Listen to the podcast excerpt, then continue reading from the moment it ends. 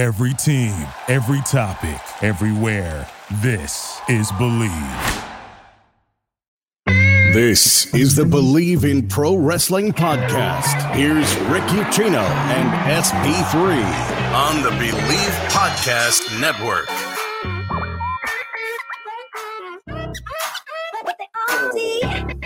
What is going on, you guys? Good Friday evening, Friday night.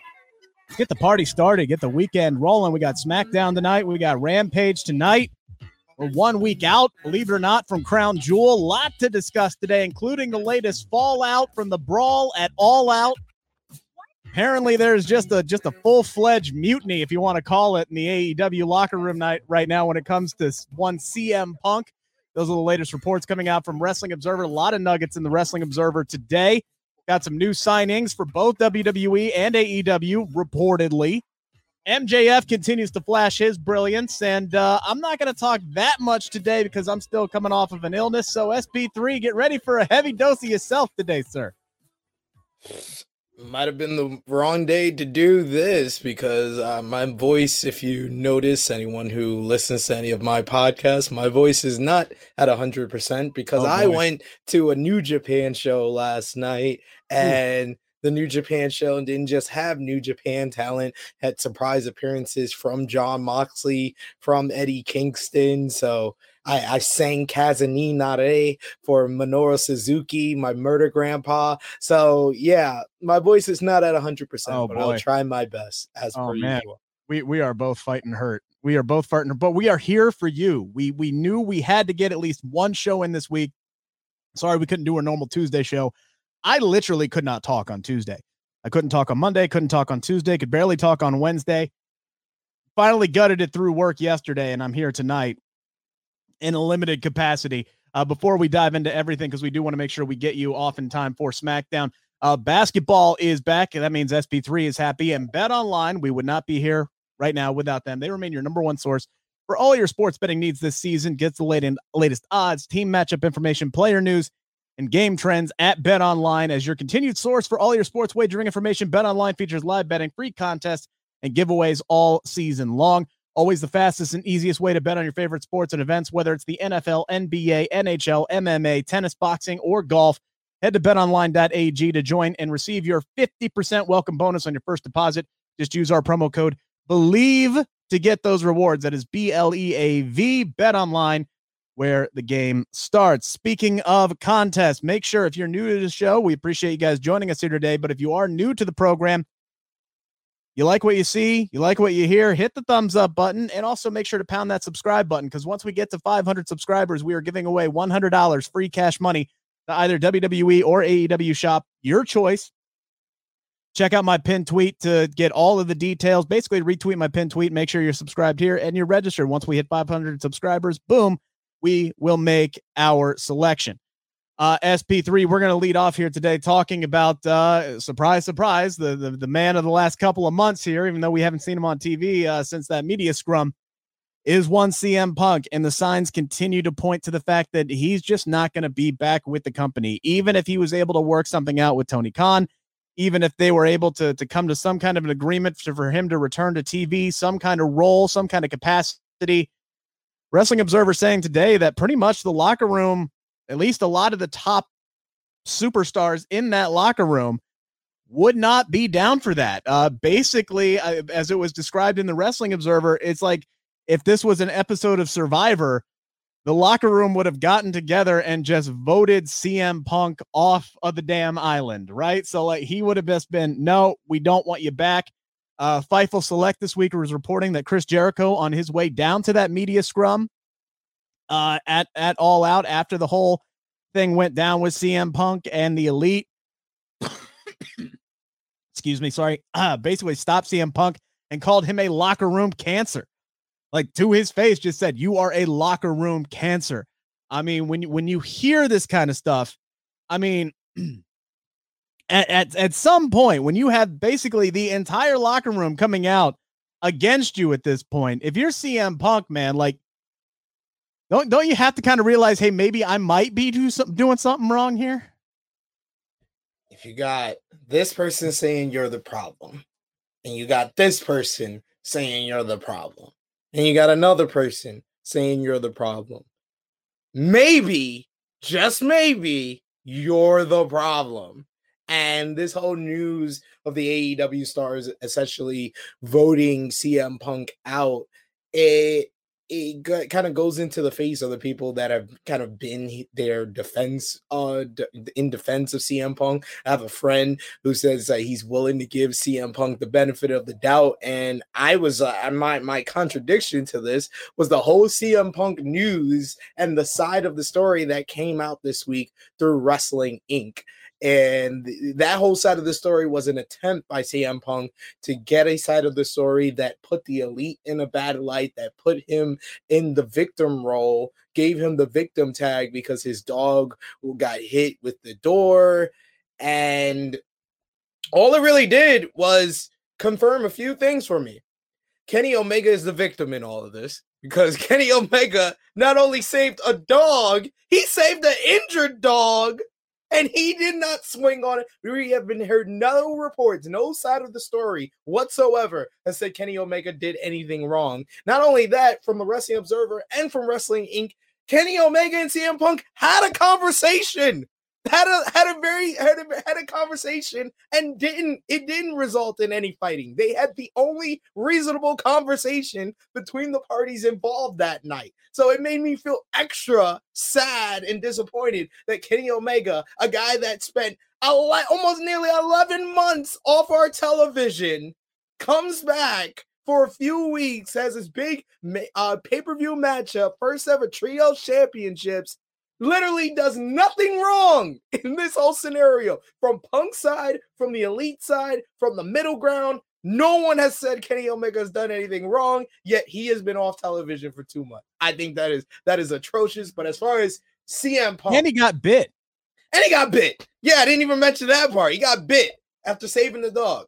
CM Punk, he does not look good this third time the yeah. story is changing like that i can understand if the aew stars are essentially just being like no we're we're, we're kind of over it we're done with it the the star power and the quality and the value that you have to AEW, to All Elite Wrestling, in a lot of those guys' minds at this point, it's not worth it. It's not worth it. You you helped push us for a good stretch where we were doing over a million viewers. You had you were huge to our pay-per-view buy rates and every single pay-per-view you've been on. It's in the top five biggest pay-per-views AEW has ever done. All of that are facts. And you delivered one of the greatest um, uh, feuds in AEW history with with MJF. You helped out MJF, but a lot of the things you said you were going to do at the beginning of this run you haven't really done it yet. And now you've created this whole big issue. You you held on to resentment towards Hangman Adam Page when you could have let it go. And that was another side of the Wrestling Inc. Uh, you know, Punk side of the story, saying that he feared that it would turn into a shoot fight with Hangman Adam Page. My dude, like this is it's so it's so inception of of, of just ridiculousness from CM Punk. My dude, you're the only one angry going into double or nothing, it seems. Whatever Hangman Page, whatever type of resentment that he had towards you, he let it go with that one line in the promo that you held on to for two months. And for CM Punk, a person that in the same report from Wrestling Inc., he said, you know, the media scrum, it didn't even seem like that big of a deal. And all the people that were there, and you could tell, you could give your your side of it being in that room, said when CM Punk left, yes, during the the whole diatribe that he laid out, he was angry. But at the end, and I'm watching it, watching on TV, you were there live. It seemed like he was perfectly fine at the end. He ate his Mindy's cupcake. He got everything he needed to get off the chest. So I could understand that part of the report to CM Punk it seemed like a big deal. Got everything out of the way. Got everything yeah, I needed to say. Not a big deal at all. Yeah. By it the was- end of the, by the end of that media scrum, he was uh oh god, who was it that was there? I think it was um uh, Dominic. He was talking with Dominic about uh, you know the Pittsburgh Penguins. He was just shooting the shit about the NHL at the end of it. Like, yeah, he literally thought, I, yeah, I could definitely read that. Like, he literally thought it was no big deal. Said what he needed to say. It was ready to go back on about about his regular day, about his business. But what Punk side tends to uh, not realize with this report, they think this report is supposed to put Punk in a, in a bad light. No, it actually messes up two of the things that has been a defense of CM Punk. One, in the same report, him saying that there was distrust between him and Hangman Page going into uh, double or nothing. He thought it would turn into a real physical fight. My dude, Hangman Page wasn't angry. If he had any resentment or anything, he got it out with the little promo line. You were the one that were angry. And if you're telling me, oh, I can't understand that he got, he got the little line out and he's not holding a little bit of resentment going in, it didn't seem like that big of a deal, CM Punk. He said one line. You should have let it go and moved on. You're the one winning in the end. You're the one winning the title. You're the one at the at post conference and everything. You are good. Why are you? And, and it was a line. It, it was a line that was so like it went over the heads of so many people. Like, not you're the, the one person, who brought up the attention to it. The only person who brought attention to it was Punk. And then, secondly, if it wasn't that big of a deal, and that means if it's not that big of a deal, you're not angry anymore. Therefore, the elite knocking on your door after you said in the post the post scrum, come to my door if you have a problem. They had a problem with what you said. So it shouldn't have been an issue that they came to your door and came to your locker room.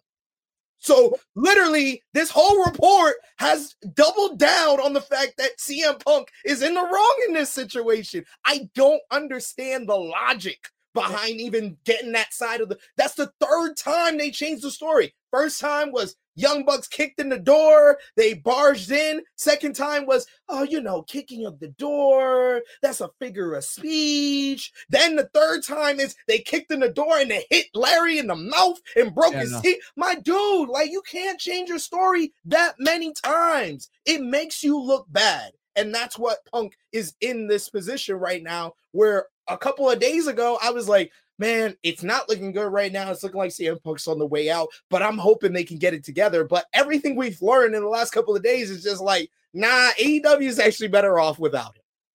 Yeah, Ricky agrees. Honestly, AEW is doing well without Punk right now, and they are. And frankly, they're doing well without uh w- without the elite. And and if that tells you anything about how everything has been going on uh behind the scenes, we we hear all the reports about buyouts with CM Punk, and all these different stories are now starting to come out and not looking good for him. Haven't heard a whole lot about the elite, but we did see something about the elite this week, which I think speaks volumes about what might be going on there.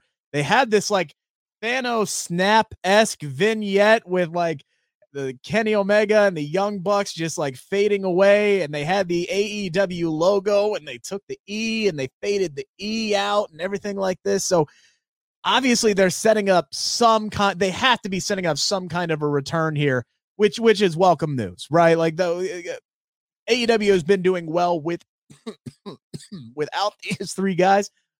Excuse me but it's going to be nice to get them back on the TV screen here so yeah, I mean, uh, we got the report before Dynamite from uh, Fightful Select, which is is something that my good friend Jimmy McGrim over on AE Rambo and True he said. He says like it seems like with these WWE and AEW returns and signings, we hear of the day of we're gonna get anything on it. So the, the reporters are getting it off very timely. It's the day we of, and then it immediately happens we got some for WWE too. We're going to talk yeah. about here coming up soon. So, so I, I give it up to Fightful for being the first to report it, and then the vignette uh, confirming it. I think it's good that the elite are back. Um, although as far as like the backstage scene, I think they have to realize that they're going into a different type of situation. At this point, the elite, Kenny Omega and the Young Bucks are EVPs in title only.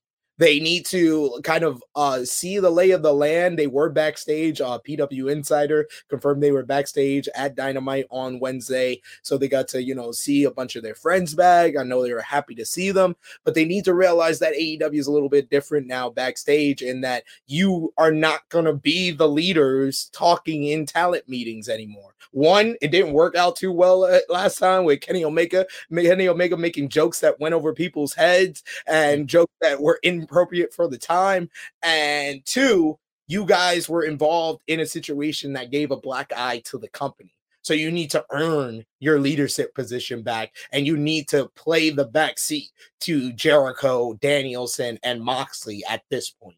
So if they are able to do that, I think that it's nothing but a benefit to have the elite back on television. They give you a great undercard, especially them as a group in the trios division or just in the undercard. It just gives it, brings the feel back of September 2021, where AEW were riding on all streams when they had the main event scene on lock with the Hangman Omega feud. They had the Young Bucks in the tag team division because you had all that talent spread out. It it created, you know, that kind of the big feeling for AEW, probably the hottest they've ever been. Now you can recapture that. Say if you have at full gear Moxley and MJF as the main event, and you got, you know, haters heating up on the women's division. You got her versus Storm, you got, you know, the acclaim and Swerve in Our Glory three. And now you can add in maybe possibly the elite versus Death Triangle for the trios championships. And that's a that's a match that makes itself. You don't have to put a lot of mind work or make intricate angles to set up. It's always it's going to be natural.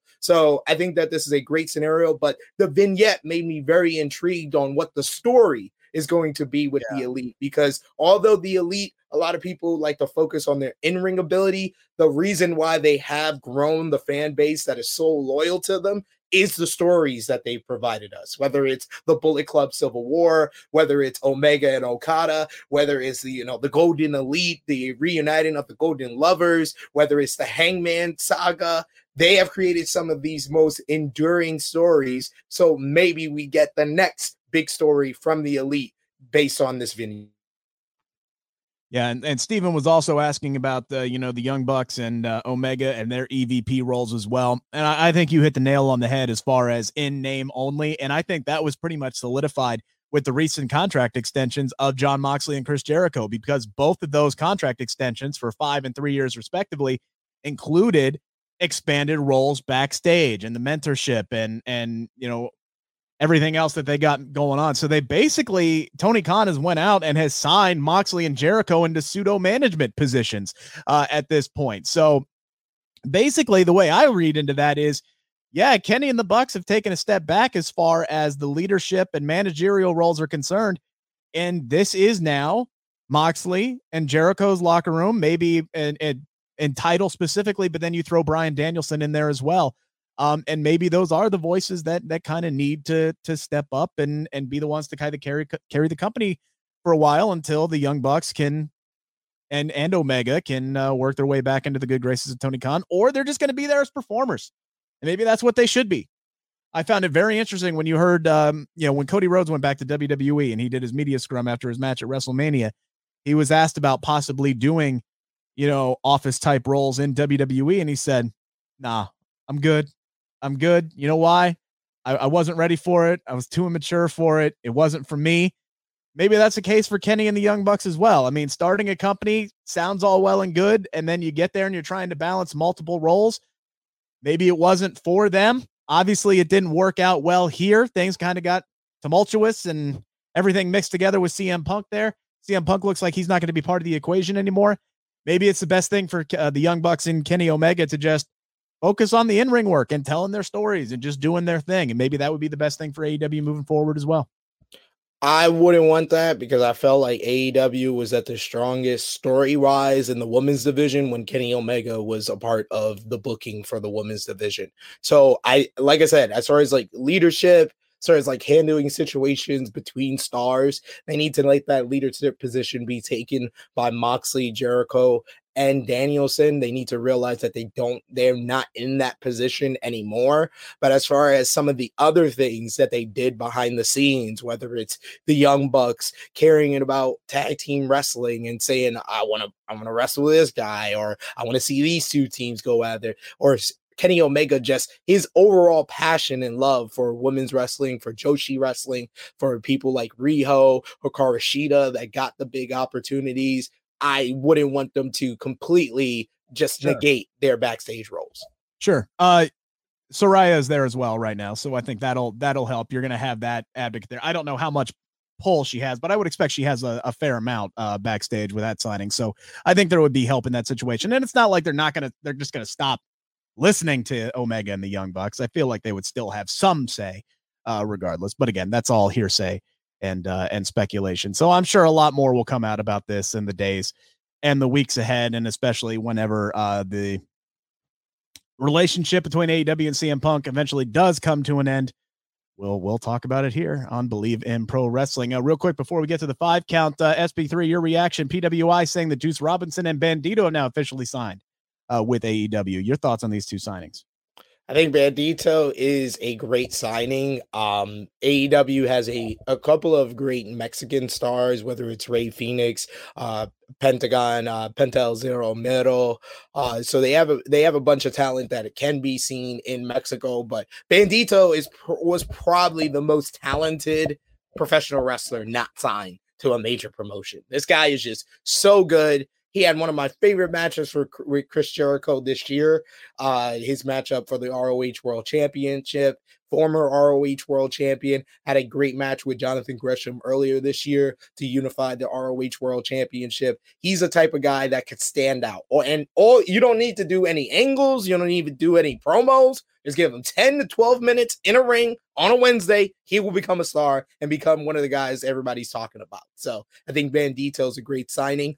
Juice Robinson, I'm a little bit more on the middle ground, although he is a part of the same association as hard as me. He is a Bullet Club member and he is rock hard. And of course, he is Mr. Toni Storm. So he has a bunch of things going for him in that regard. That he does. I think he is very talented as far as like uh, his character work on the mic. I think he's he was one of the best babyface promos in the business back in like 2007, 2018 when he really uh kind of made his star his his star making performances in New Japan Pro Wrestling. I just don't know how he stands out or what he can do to stand out on this AEW roster. So that's why I take more of the middle ground when it comes to him. Frantic World saying uh, that Ring of Honor show must be coming soon. TK is getting some some good wrestler. I mean, look, regardless of whether or not he's got a Ring of Honor show coming up, which it seems like he does, um, and I would hope so. But uh, I mean, if you got a chance to sign talent at this level, I think you you do it and you try to figure out where you can put them. But I think that Ring of Honor show, when it does come, that's going to help out a lot of stars who currently aren't on TV at least get on TV on a semi regular basis. Uh, for those of you guys who are asking in the chat, yes, we will be back on Redacted live tonight. Uh, there's been a lot of uh, extenuating circumstances that have led us to not be on the air on Redacted live on a Friday night, but we will be back tonight at uh, 11 o'clock. Uh, continue to get your comments in. Make sure to give us a thumbs up if you haven't already. Got a lot more to dive into here before we get into SmackDown. So let's get into this, shall we? It's time to answer the five count on the Bleav Podcast Network. Almost hit that wrong button again. Would have been two shows in a row. I was that close. I was that that close. SP3, the uh the the brilliance of MJF continues. Um, we saw a little bit different promo from him this Wednesday as opposed to what we saw uh, live in Cincinnati. Cincinnati got real. Cincinnati got deep. You know, we saw him peel back another layer, another motivation, a little bit of the past between him and William Regal to to show us how he kind of became the man that he is today. Being a prick is is great, but actually giving us a reason for why you're a prick, I think, is better. All right, it allows us to relate to him a little bit. You know, we've we've all dealt with rejection in our own way, so I thought that was a, a great a great thing for him to show us on on Tuesday on the 18th. And then this week, we got more of the comedy side of, of MJF. This guy is just flat out funny. His Jon Moxley impersonation, while sounding more like Chris Jericho than Jon Moxley, body wise is pretty much just straight on. And anytime I see that clip of him saying, I'm going to gargle your piss, I just lose it. I can't help but just laugh my ass off. Like, and everything that this guy is doing right now is killing it with the audience. This guy told an international treasure, Renee Young, to shut her mouth and still got cheered. Like everything that this guy is doing right now is just landing. And then you had the, what happened at the end of the night after Moxley earlier in, or after uh, MJF earlier in the evening told Stokely Hathaway and the firm to lay off of Jon Moxley. They go against his his wishes. They attack Jon Moxley after he successfully defended his uh, AEW World Championship against Penta in the main event. Great match. They attack him. MJF comes out on the stage. He's struggling with himself internally, like, no, but they're doing me a favor, but I told him not to. I'm going to earn it, but this isn't me. Then he runs down there and he finally makes a save. He calls Jon Moxley an idiot, saying, Hey, are you blind? There's six of them. How'd you not see him coming? And then the firm lays his ass out after he fired him and put his ass through a table. And it seems like we're we're full steam ahead here on the MJF babyface turn. But I'm not so sure that I'm buying it 100% of the way here. I'll let you answer the question here and then I'll give my reasoning. As of right now, do you think AEW is going to pull the trigger on the MJF babyface turn? Probably at full gear if it does happen.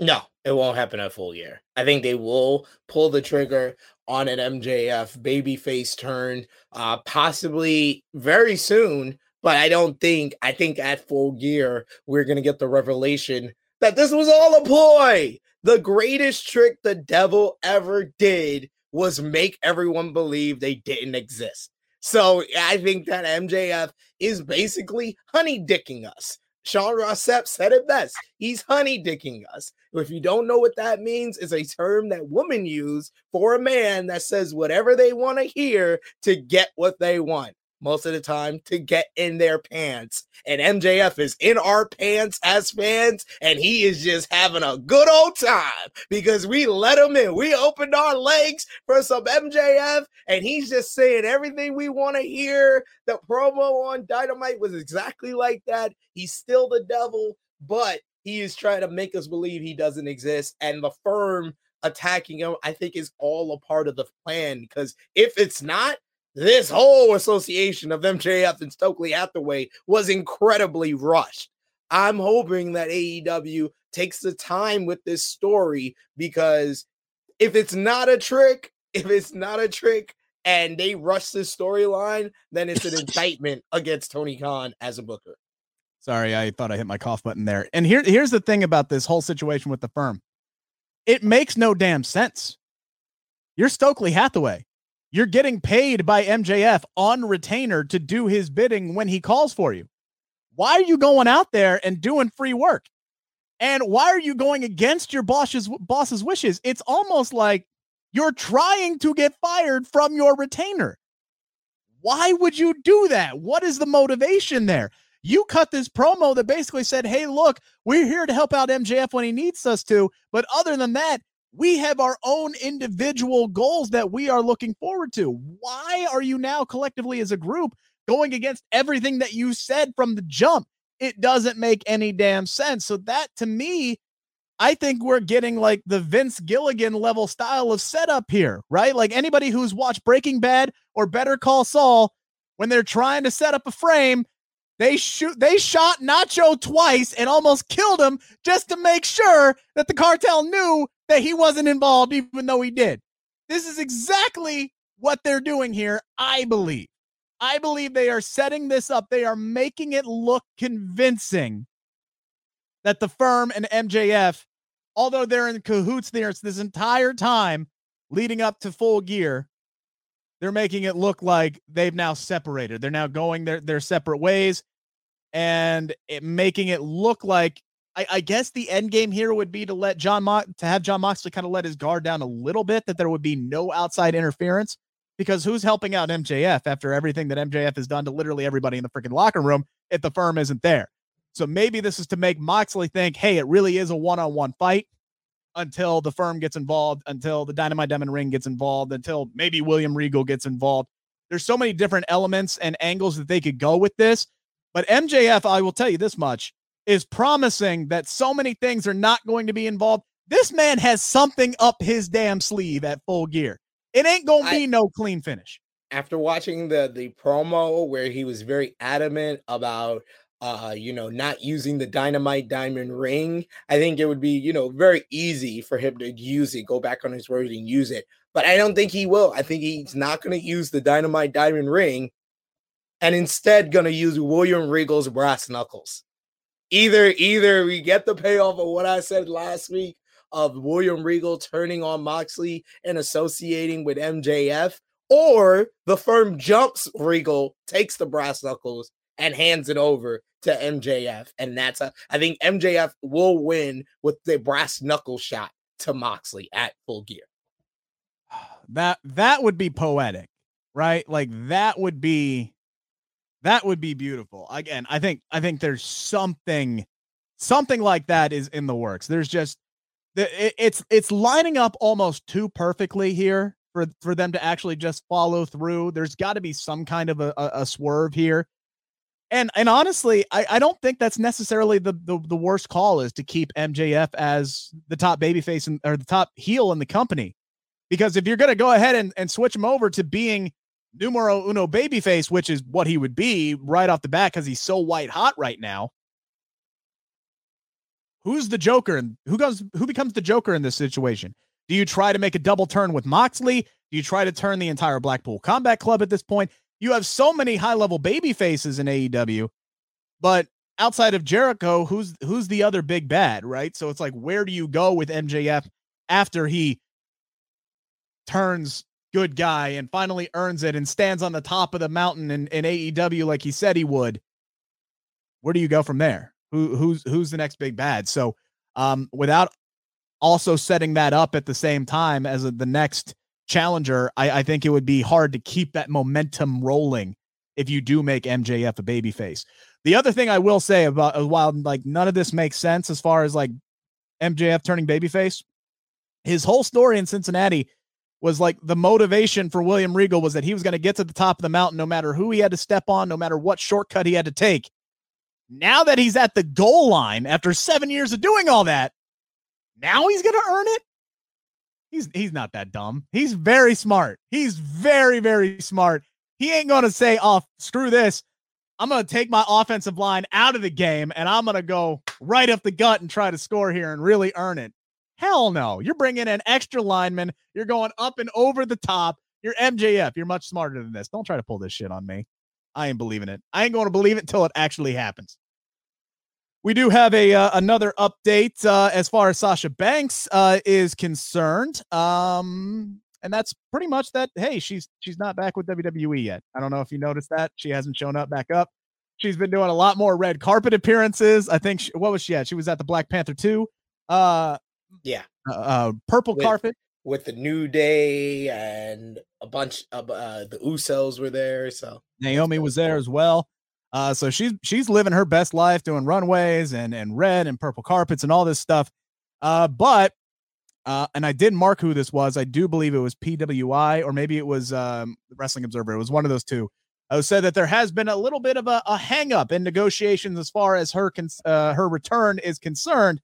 She's still under contract with with WWE according to this report, but negotiations, let's say, have, have hit a little bit of a snag. Does that make you nervous at all, SP3, about her potential return falling through with the company? Okay, so I know when the reports first came out, Sasha Banks and Naomi are more likely to return to WWE or in talks to return to WWE. I was like, yeah, I would love to see Sasha Banks back in the ring. I'm a huge Sasha Banks fan, have been for the past seven, eight years now. Not, not going to deny that. If Sasha Banks comes back to WWE, I will be here for it and I'll be happy to see it.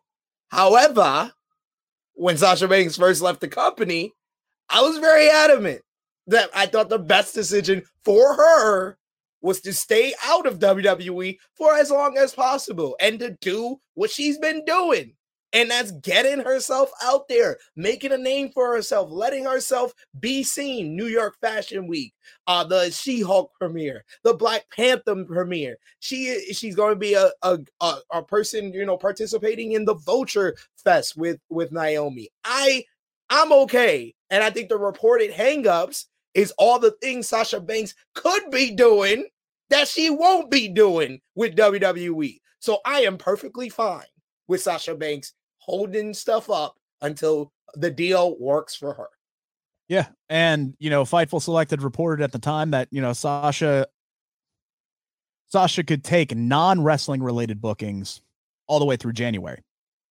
So, you know, that that's I think maybe because there initially the report is that she was released from the company, but there was a lot of paperwork that was still being or red tape or this, that, and the other thing, and maybe it was her non compete. Facts are we don't know for sure. What we do know is that she can only take non wrestling related bookings through January. So she does have some time. So if she keeps getting booked for dates and more more stuff, more opportunities arise. Maybe she gets an acting gig. Well, now all of a sudden it kind of becomes like the situation with The Rock, right? Like, hey, I'll I'll be there if the money's right and if my schedule allows it. And I think that's exactly what this is. I definitely think that she'll be back now. I, I feel much better that she'll be back now. I don't see her, and I could be wrong. I don't see her at in February showing up with a full time contract to AEW. She might show up for a couple of one off appearances, but I don't honestly at this point. Maybe she doesn't even come back full time to, to WWE. Maybe she is a part time performer from here on out because she's going to keep getting more and more opportunities. She's been showing up at way too many Marvel red carpets for me, by the way. Like, that's got to be a sign. Thank right? you. Thank you. Got to be a sign, right? Like, I mean, I mean, Marvel need a help because they slipping. They slipping right now, and, and and the Rock over with Black Adam on on DC EU, even though they suck. But Black Black Adam, Rock has Black Adam works. Might want to get some some wrestling representation on your side, Marvel. Hey, look, all I'm saying is Sasha Banks as Storm. I'm I'm just saying now, like you could sign me up for that all day, every day and then get Becky Lynch's siren. And you know, we're we're off and running, man. Like let's just let's just load up all of WWE on the X-Men. Let's go. Let's just keep these ladies on my screen for the next, you know, 10, 15, 20 years, whatever you got going on here. Uh we did get a return on Monday. Someone that we haven't seen in quite some time, both literally and figuratively. Nikki Cross is back. This is a move that a lot of people have been clamoring for ever since she showed up in the superhero outfit in the first damn place. Nikki ASH appears to be no more. She shows up in the main event on Monday, attacks both Bayley and Bianca, which is kind of interesting. I don't know what to make of that, honestly. Is she still a heel? Is she a tweener? Is she who gives a shit? Is it just, hey, I'm pissed off at the world and I'm going to hit anybody and everybody? Your reaction to now Nikki Cross resurfacing and now interjecting herself in uh, this women's title feud that's been going on. My reaction to Nikki Cross returning to attack Bianca and Bayley. Meh. Next question. I'm sorry. I'm not going to get excited anymore. Triple H made me learn from damage control, got all excited about that. And it took him two months to basically make them a non-factor or like everyone else on this roster. So I'm not going to get excited about Nikki Cross coming out and doing a cool dive and attacking some people. Well, I think the story here is the fact that she's no longer Nikki Ash, and I know there were there are a lot of people who are clamoring for a new direction for her. So, are you curious at all what the new direction is is going to be? She definitely seemed unhinged. Maybe we get some form of the Nikki from Sanity that everybody's been been clamoring for. You just you just don't care. Nah. Until until they give me a reason to care. I'll care when they give me a reason to care. I'm a huge Nikki Cross fan, but they haven't gave me a reason to care about her in a while. So her randomly taking like three weeks off and then coming out back at wasn't even long enough. She was gone for three weeks and then comes back. Is it only three even, weeks? It yeah, it was, it was it was only like a month. It was barely a month. I mean, the last match she lost a match to Candice LeRae, who just came yeah. back in September. Yeah, so she lost the match. She like took off her mask and she looked all pissed off in the ring, and then yeah, she disappeared for a couple of weeks, and now now she's back. We'll see. We'll see. I I am a huge if fan. If she had came, if she had came out with Dewdrop and Alba Fyre, I'd be here for it. But just Nikki by herself attacking everybody, I was like, I'll wait and see. Meh. Yeah. Um whatever gets her more opportunities you can sign me up for. Um clearly the uh almost a superhero gimmick while i was on board with it from the get-go uh it did not work out. Not entirely her fault at all. She was set up for failure pretty much from the get-go with that gimmick even though they did give her a championship. The booking everything i've, broken that down a number number of times. Um she's way too talented to be chasing the 24/7 championship She's way too talented to just be sitting back and catering. So whatever gives her an opportunity to get back in the limelight, I'm I'm 100% for here. Number 4 here. The Rock's daughter, Ava Raine, made her NXT debut SP3 on Tuesday. She is now a member of Schism. What was your reaction to that? Because I know the internet blew the hell up on Tuesday night when she showed up. Now, this is how you get a reaction from SP3. Ava Raine, the Pebble, is in NXT. She's a part of the schism. She is one of the roots of the tree. Four roots, one tree. I am a schism mark. If anybody has seen me review NXT for Wrestle Talk, you know I used to I used to sing the praises of Joe Gacy's delivery of his promos and the eloquence, the eloquentness of his promos. I'm here for it. I wish I was still reviewing NXT so I could have read out that Ava Raine promo. I mean, there were a lot of people who were mad about this and they were going, "Oh my god, I can't believe this is what I saw that stupid this is what the, you know, like mean mug rock mean like picking up a phone and and calling Shawn Michaels and Triple H like what the hell are you doing with my daughter kind of thing." And it's like, guys, guys, she's on TV. It's a new role. Can we let do we have to trot her out there as, oh, this is The Rock's daughter? She's got enough fucking pressure on her as it is. Let her grow on her own. Let her branch out. Let her, you know, sow her own oats in the, the world of professional wrestling. We don't need her to, to be trotted out there as The Rock's daughter right from the get go. Most people know anyway. She looks just like him. All right. Like, seriously this is this is good. It's good to get her on TV. I'm I'm glad she's healthy. I know she had some injury concerns, so it's great that she's there. I'm not as big on Schism. Uh, there's just something about the name that I can't hop onto. Uh, but you know, whatever. It, it, it's cool. It, it, it, intrigues me. It's going to get me to tune into NXT more. I will say that much uh, for sure. Spoiler Four alert. roots, one tree. Spoiler alert for those who are getting set to tune into SmackDown. Ronda Rousey has an open challenge tonight, SP3, and according to reports, we know who it's going to be. Tenille Dashwood coming back to WWE. Your uh, your thoughts on that? This is one that I would I've been hoping for for a long time now. I'm here for Tenille Dashwood. So talented. Uh, someone that I felt never got a real good shot on the main roster. She is a part of the early staples of the NXT division, uh, the NXT division that caused the women's revolution. I think that people forget, you know, Paige and Emma's contributions to that. So I will always sing their praises. And she was really good in Impact Wrestling. I felt like Impact should have done more with her. She should have probably had a reign as Impact uh, World Champion, Impact Knockouts World Champion. So I'm a, I'm a big fan of Tenille Dashwood, and I'll be glad to see her back. And I think she'll be someone that could make a good matchup for Ronda Rousey.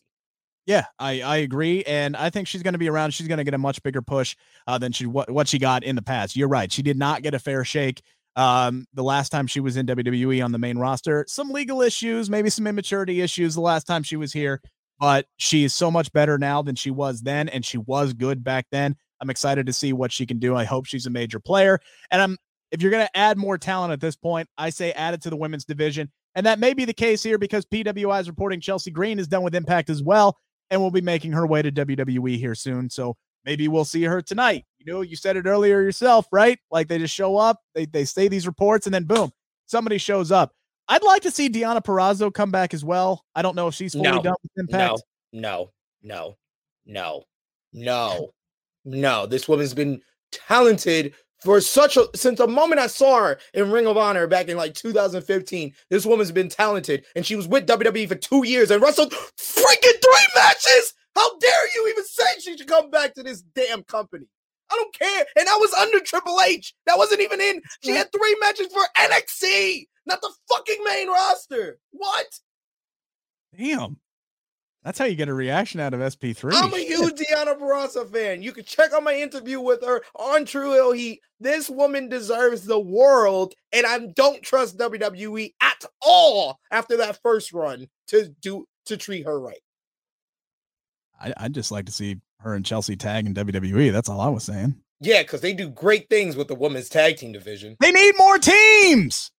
They have a bunch of talent that they can make teams with and they don't do that. They need to be doing that. You're right. You're right. All right, everybody go watch SmackDown. It's been the Bleav in Pro Wrestling podcast. What a great ending. Brought to you by Bet Online. Thank you for listening to Bleav. You can show support to your host by subscribing to the show and giving us a five star rating on your preferred platform. Check us out at Bleav.com and search for B L E A V on YouTube.